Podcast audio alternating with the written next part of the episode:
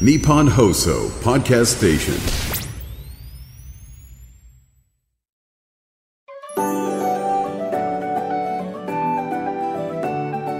竹内義恵のティータイムス始まりました。竹内義恵のティータイムズ毎回大手企業からベンチャー企業まで経営者の方企業を代表する方をゲストにお招きして仕事へのこだわり時代を生き抜くヒントなどお話を伺います。パーソナリティは私竹内義恵が務めさせていただきます。えー、今年最初の配信になりますね。本年もどうぞよろしくお願いいたします。いやー2024年皆さんどんな年にしていきたいですか？私は、えー、2023年にようやくようやく？あの2人目の子供ができたのでもうついに仕事に本腰とまではいかないですけど、ね、やっぱりまだ子供も小さいので。でもまあ産休とかねそういうのはもうないかなって感じがするので仕事を始められるなっていう気持ちでいます。でやっぱりやってて今バラエティ番組出たり、まあ、こうやってフリーのお仕事のそのイベントの司会とかもね楽しいんですよね。なので、まあ、まず一つの目標はそういうバラエティでちょっとキャラクターがちゃんと浸透するといいなっていうのがもうちょっとこれはね今のところできてないので目標です。あとはちょっと遠い目標であの私と夫の中で子供を海外でちょっとこう留学させたいねっていうのはあって小学生ぐらいになったらまだまだなんですけどね。だからでそのためには、まあ、家族全員で住みたいねっていう感じなんですけれども例えばアメリカに住むとかになったら無職でアメリカってめちゃくちゃ恐ろしいじゃないですか。これまでの貯金を食い潰しながらなんとかみたいな。のはなるべく避けたいので向こうでも仕事を継続しながらできるみたいなその土台を作っていきたいなって今のうちに思っていてどうすりゃいいんだって感じなんですけど、まあ、YouTube とかはね一つ可能ですよね。はい、ちょっとまだわかんないんですけどとか何かこうアメリカのロケみたいな アメリカからリポートしますみたいなそんなお仕事とつながれたらいいな例えば日本でもなんだろう NHK さんとかでよくワールドニュースとか定期的にやってますけれどもああいうので今のうちに日本にいる間に関わらせてもらって すごい今めちゃくちゃあの空想妄想です。はい本当ごめんなさい。私の身分で。で NHK さんのねなんかワールドニュースとかに携わらせていただいて。で向こうに行った時にえちょっとその期間だけリポーターしますみたいなはいみたいな夢のような話が につながったらどうですかね。ちょっとこれ聞いてる方でそれにつながるような人 いたら オファーお願いします。まあそんなことも考えながらまだ後々の話ですけれども仕事をね頑張っていきたいなって思います。とにかく楽しみですね2024年。頑張りたいです。皆さんどうぞよろしくお願いします。さて今回のゲストはなる株式会社代表取締役の堀智子さんです。まつげパーマの技術に使うための商品開発や販売サロン経営などをされている方です。この後たっぷりお話を伺います。最後までどうぞよろしくお願いします。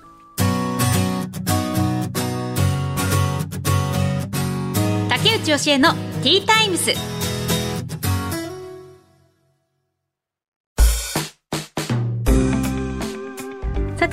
からは企業の代表の方をお招きしてお話を伺います。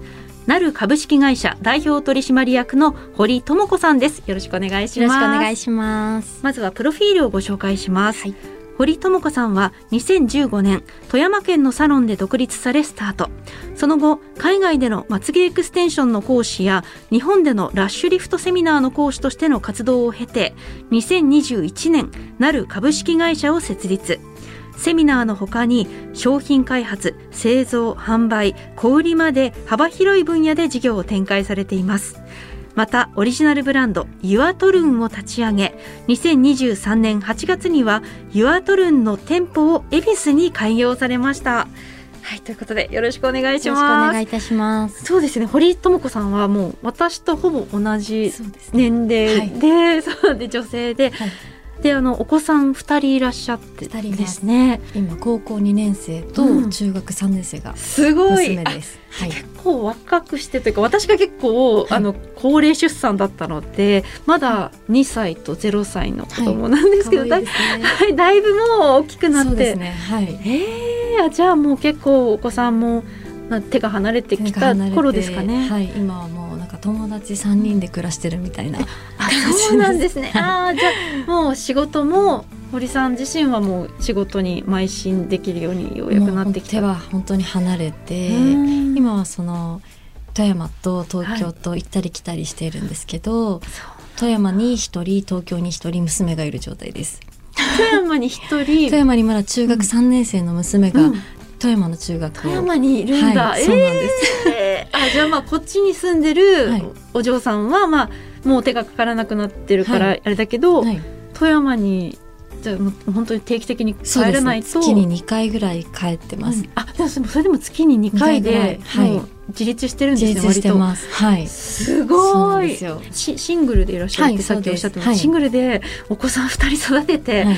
すごいですね。ちょっと考えられない大変さだと思うんですけど多分あんまりその時は大変って思ってないんですよねきっと夢中になって走ってる最中なんで。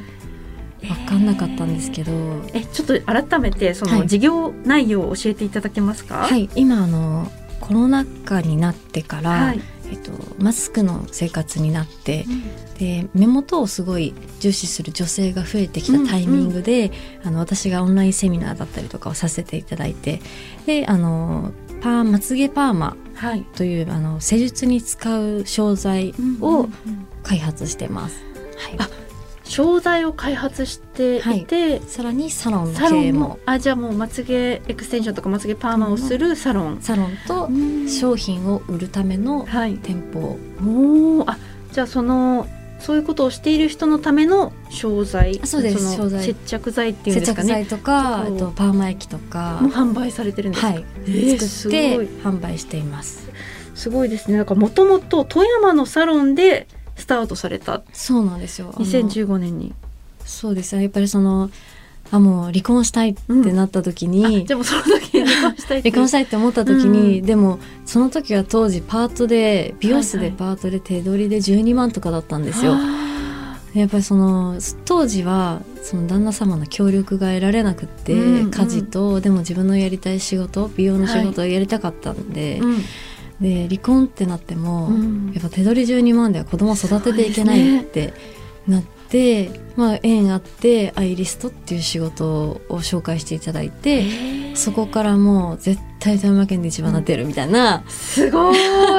もうそのかっこいい、その原動力だけであそうなんですー美よ容院じゃ足りないからもう独立して自分でそれはもう学校とかにも通っはて通わないで、うん。あのとある方にエクステを1回だけ教えてもらって、はいはいはい。あとはもう3ヶ月ぐらい集中して、うん。200人ぐらい練習して、うんうんうんうん。そこから店舗を出すっていう形に、えーじゃあもう店舗出しちゃってもうはい。そこからスタートしそうて、です。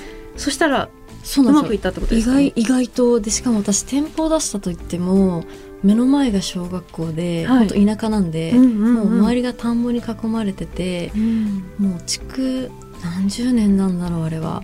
一部屋3万9千ぐらいのうん。アパートを借りて、はいはいはい。あのやったんですけどその時にはもうすでに2ヶ月ぐらい予約満席な状態で、うん。えだったんでそれを3年続けて、うんうん。その時当時まだ離婚してなかったんですけど、うんうん。3年続けてたタイミングで、その元旦那さんに、うん。あもう私一人で自立しますっていう、あじゃあちょちゃんとコツコツと、あの準備しておいて。6年準備しました。すごい。素晴らしいですね。理想的な離婚の仕方っていうのもなんですけどそうですね。やっぱちゃんと自分で稼げるようにならないと、でしかも独立した1難しいですもんね。年目でもうあの売り上げもすごい良かったんですけど、うんうんうん。こう個人事業主って3年続かないと意味がないっていう潰れるっていうふうに聞いてたんで、はいはいはい。とりあえず自分3年我慢しようと思って、うんうんうん。3年もうずっと夜遅くまで仕事したりとか。はいはい。で3年したタイミングでちょうど旦那様の方から、うん。もうあのまた本当に同棲することもないだろうから離婚しないかっていう話で、ああじゃあ、うん。そのタイミングでっていう。あーちょうどいいみたいな感じで、そうなんえーですごい素晴らしいですね、なかなかできないことだけどできるものなんですできる。多分ね世の中の女性って、多分私みたいな人も多いと思うんですいよ。やよく聞きますね。あの、うん。私離婚って全然失敗でも何とも思ってなくて、うんうんうん。実はすごく円満なんですよ。はいはい、今も私が東京にいる間は、うん。元夫あ。が下の娘と一緒にいてくれたりとか、うん。ディズニーランドとかにも一緒に全然行くぐらい仲いいんですけど、へーやっぱその離婚するってなってる当時の今そうやって悩んでる、まあ経済的にうん。悩んでて離婚したいって思ってる人とかも、まあ別に離婚推奨するわけではまずないんですけど、うんうん。子供がいるからっていうので自分の人生を犠牲にしちゃう女性は結構多分多くいると思ってそうですよね。ね。現実的に難しいっていうことでね。なんですけど、まあ、私は現実的に可能にしたので、うあのんガッツさえあればそうか。なんとかしてやるって思ったら。そうですね。あとそうやっぱ自分が離婚を選択する以上子供たちの幸せを絶対責任取らないといけないって思ったんで、うんうんうんうん。お金に困らないようにだったりとか、我慢させたくないって思ったんで通常旦那さんが、まあ、お父さん役とお母さん役が両方できるようなうん経済力を身につけないといけないって思って、へえ、えじゃあその富山県でサロンをスタートされて、で2021年になる株式会社設立っていうのは、はい。これはどういう経緯があったんですか、えっと私もともと本当に普通の田舎でやってるアイリストだったんですけど、うんうんうん。インスタグラムを通じてあの教えてほしいっていうお声を同業者さんからいただくようになって、はいはい。でそこからセミナーをやっていてただそのやっぱり私が作った商品を使いたいっていうお声をいただいたので,、うんでそのこのオンラインセミナーでこの1800人ってい。うと、やっ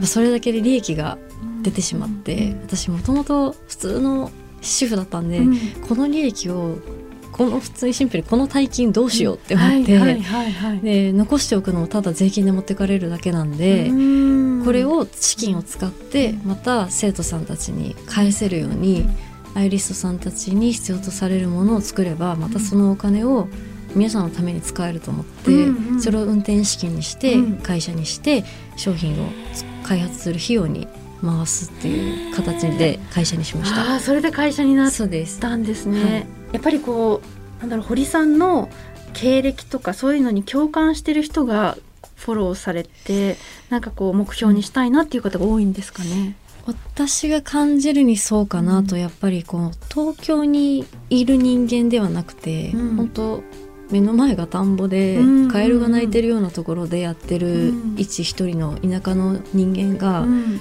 ここまでできるね。っていうのいで、やそうですちょっと希望にはなるかなと。はいや私自身も今静岡で働いてて東京に来たりはい。行ったり来たりなので、はい。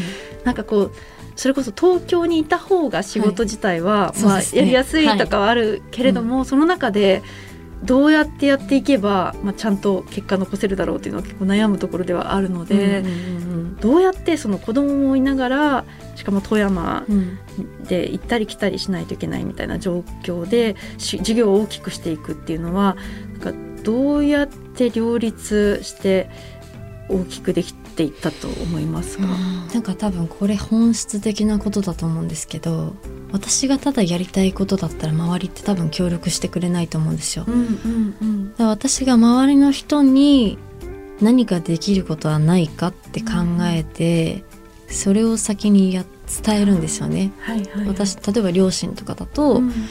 子供も私の子供だったりとか、まあ、ある程度私の両親もこのアイリスト業界の方たちにうん。私自身が求められる存在だっていうのは両親が多分認識してるので、うん。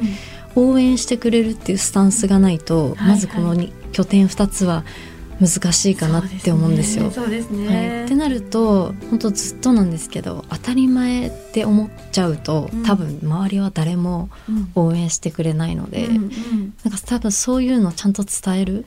あ感謝をそう感謝をちゃんと伝えると、多分娘も私が頑張ってる姿、ん。頑張ってるって自分で言ってもなんですけど、必死なのを多分見てるので夜ご飯作っといてくれたりとか、あそうか、はい、それがないと私は多分やれてないんですよね周りが。うんだからそのアイリストさんたちも同じように、まあ、旦那さんがいるいない関係なく、やりたいことができてないのって、うん。やっぱりやりたいだけではうんどうしても自分のわがままになっちゃうから、誰かのためにっていうのを前提で動くと、うん。多分必然的に誰かがこう力を貸してくれるような環境になっていくのかなって思ってます。あーそそれはでも本当大事ですね。えでそのい本当最近ですよね。ユアトルンの店舗本当を恵最近です。比寿に開業されたっていうのは、これはどういう経緯があるんですか？えっと、これは経緯はいっぱいあるんですけど、おかげさまで海外からのお問い合わせが多くてうんうん結構今海外で、はい。そのまつげエクス日本の技術っていうのが、もう需要はありますしね。やっぱ日本製っていうのがやっぱりアジアからはすごく需要があって、で韓国とか台湾ん。シンガポールドバイベトナム香港うん。中国アメリカらへんからもはいはい。いただいてへて、ー。その方たちが日本に旅行に来た時に、うん。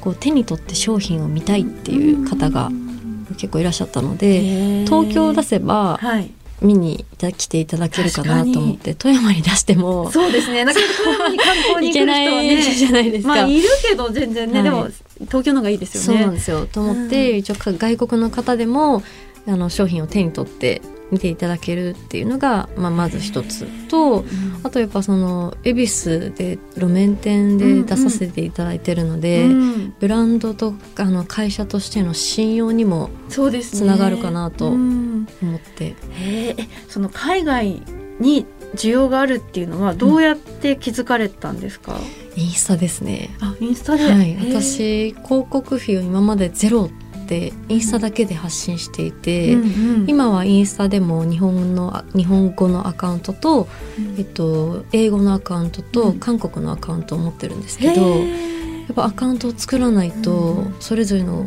母国語で話されてしまって対応できなくてその時にあ海外からも需要があると。あるんですね。しかもインスタでそのその言語で出すことによってキャッチできるんですね、そうですね。買いやすくなるのとあと今は全部 EC サイトを作り直しているんですけど、はいはい。それはもう80カ国語を対応できるように今作ってます。はい、仕事自体はやっていて楽しいなとかやっぱりやりがいを感じてらっしゃるんですか、もちろん楽しいです。楽しいですし、努力をしてるっていう、うん。あの意識は全くない日々を過ごしているんですけあど何せよ私賢い人間ではないですしもともと普通の主婦でただや、うんアイリストとしてやってた人間なのーで、うん。なんだろうキャパオーバーには良くなります。はい。そりゃそうですよね、はい。何箇所でもキャパオーバーにななんだろう私は結構のんびりやってるので、はい。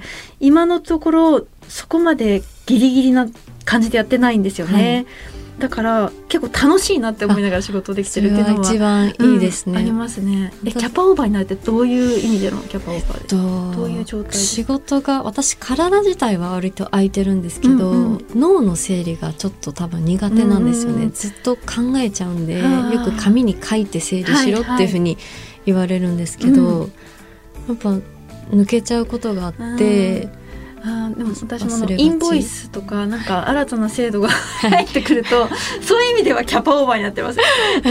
それもそうですね。そうそれすごい最近のあれですね。ようやく私も理解してきましたけどはいやっぱそのインボイス制度が入ることによって、うん。今度対応の仕方もうんですよね。変わってきちゃうしかもご自身で会社やられてるから余計そうなんですよ本当しっかりしなきゃってなりますよね。そうです。だからいつも税理士さんに死なないでくださいって言ってます。ね。まあ、税理士さんにね頼りながらも、はい。でも自分でもわからないとそうなんで本すよ。当にそう本当にやめてくれって感じなんですけど、ね。苦手だから。あそれはすごくあります。ーいやーでも頑張りましょう、はい。私ももっとビッグになれるように頑張りたいやって十分だと思いやいますけど。いやいやいや堀さん。のを見習って、えでこれからこう、こうしたいみたいな夢とか目標ってうん。どんなものをお持ちですか、会社としては、まあ、シンプルにまだまだ認知度というか知らない業界としては知らないブあの方もいらっしゃるので、知っていただいて、より女性が働く環境が楽しくってこうなんだろうときめきのあるうん。業界になればいいなっていう、うんそういう商材を作れるような会社ではありたいですしもともと海外はずっと目指してるところなのでうん。ちょっと今一旦ちょっと休憩しちゃってるので、うんうん来年からはもうちょっと海外に向けては進めていきたいなとは思いますけど、うんでもなんかそういうことよりもやっぱ私がもともと本当ずっと田舎でやってて今このポジションにさせてもらってるっていうことをうんもうちょっとより多くの人にうんうんうん。広がると女性の希望になるかななと思ってそうやっ子供子育てをしながらやっぱり諦めかけてること好きなことをやろうとしてるところを、諦めないでもうん気持ちさえあればうん。うんうんなんとかなるっていうこう勇気になれるようなことをしていけたらなとは思ってます。そうですね、はい。それもう本当にこの話だけでもすごくそのなんだろう知りたいっていう人はめちゃくちゃ多いんだろうなっていうのはね。はい。はい思いますね。なんかあえて東京でずっとやってないからこそ、うん。田舎の大変さもうん。東京での大変さもそうですね。分かどっちもってねるかなと思うので、うん。どっちもね与えられたその環境でどう自分が動くかで変わっていくっていうのをみんな分かれば動き方も変わるかなと。うんすごい貴重な経験だなって思います。私もちょっと今日お話伺えてすごいあありがたかったです。す。すごい。でも楽しいですね。こうやってねどんどん大きくなっていくっていうのはねあのその、まあ、女性としてはその女性の一人の力でこうやってできるんだっていうのは、すごい見てても楽しいなって思うので、はい。はい。これからも、はい頑張ってください。あありがとうございます。はい、ということで、なる株式会社代表取締役の堀智子さんにお話を伺いました。ありがとうございました。ありがとうございます。竹内義恵のティータイムズ。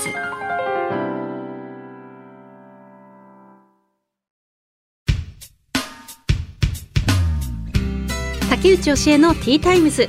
そろそろお別れの時間となりました。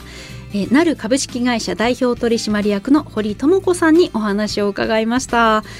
いやーなんかすごいいい話でしたよね。やっぱりね子供がいたらね、自由には自分の思うようには振る舞えないしみたいので思いとどまってる人とかいたらすごく参考になるんじゃないかなって思いましたああやって一年発起して自分で事業を始めてここまで行ことができるっていうのがね実際にそういう方がいるっていうのは本当に勇気づけられる人がいるんじゃないかなって思いますね。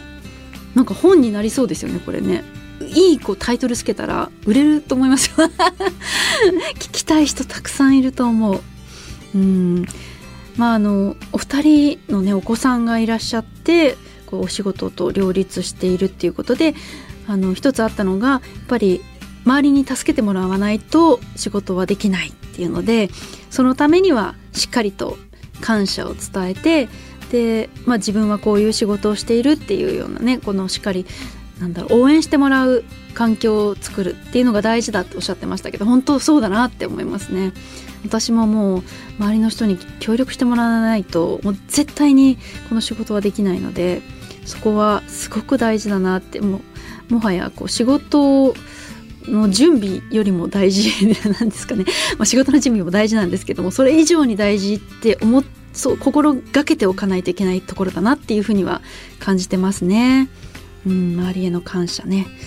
えー、なんかもう本当にいろいろ共感できることがたくさんありすぎてすごかったですねお金苦手とか あのおがお金苦手なのにあんなに事業拡大できるんだっていうのが私はすごい勇気づけられました。まあ、ちょっと事業内容が違いますけども、まあ、本当に苦手なんですかね？どうなんですか？ね 苦手だったらできます？会社経営。すごい。私も会社経営できるようになりたいです。うん。いや勇気づけられました。堀智子さん。ね。いいですね。女性でこうやって活躍している人の話っていうのは私もまあ同じ女性としてはすごくためになります、うん、活力になりますね。皆さんはどうでしたか？はい。そしてあなたからのメッセージを大募集しています。アルファベット小文字で ttimes.1242.com ttimes.1242.com 私、竹内教えに聞いてみたいこと、聞いてほしいこと、素朴な質問とかいろいろとメッセージをお待ちしています。ということで、竹内教えのティータイムズお時間となりました。お相手は竹内教えでした。また次回お話ししましょう。